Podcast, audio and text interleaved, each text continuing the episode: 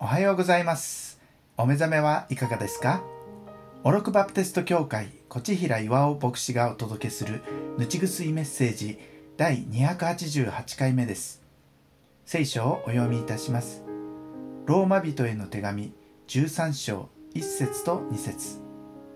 遊興や泥酔淫乱や公職争いや妬みの生活ではなく昼らしい品位のある生き方をしようではありませんか。主イエス・キリストを着なさい。欲望を満たそうと肉に心を用いてはいけません。私たちは一度救われた後その救いを失ってしまうということはあるのでしょうか。これは私が受ける質問の中でも最も多いものの一つです。確かにイエスを信じたもののその後全く信仰から離れてしまい悔い改めることもなく亡くなってしまったら仮に救われていた人でもその救いが取り消されてしまうのではないかと考えるのはある意味自然なことですね。このテーマはとても大切なので誤解が生じないように2週にわたって丁寧にお話ししたいと思います。まず聖書が明確に教えていることは私たちは信仰により恵みによって救われるということです。これを信仰義人と言います。これはキリスト教の基本中の基本なのでブレてはいけません。この信仰による救いの意味は私たち自身が自分の努力や才能や善行などで救いを受けることはないということです。イエス・キリストを通して神から与えられた一方的な恵みを私たちが信じ受け入れることが信仰による救いの意味なのです。なので繰り返しますが救いが信仰によるものである以上行いによる救いは誤った教理です。人間的に見て立派だと思う行為であっても救いとは直接関係はないのです。2つ目にどの程度の信仰があれば救われるのかということについてはまさに神のみぞを知る領域だということです。何か信仰の共通テストのようなものがあって60%クリアしたら救われますというわけにはいかないのです。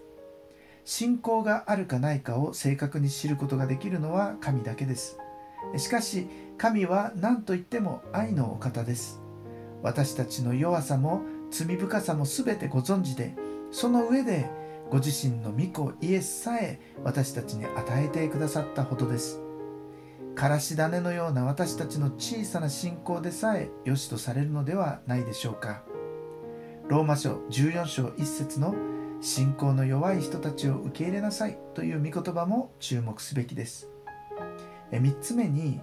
小さな信仰でも救われるということが真理であったとしても神は私たちが信仰を捨てずに生涯にわたって信仰を全うすることを喜ばれるということです。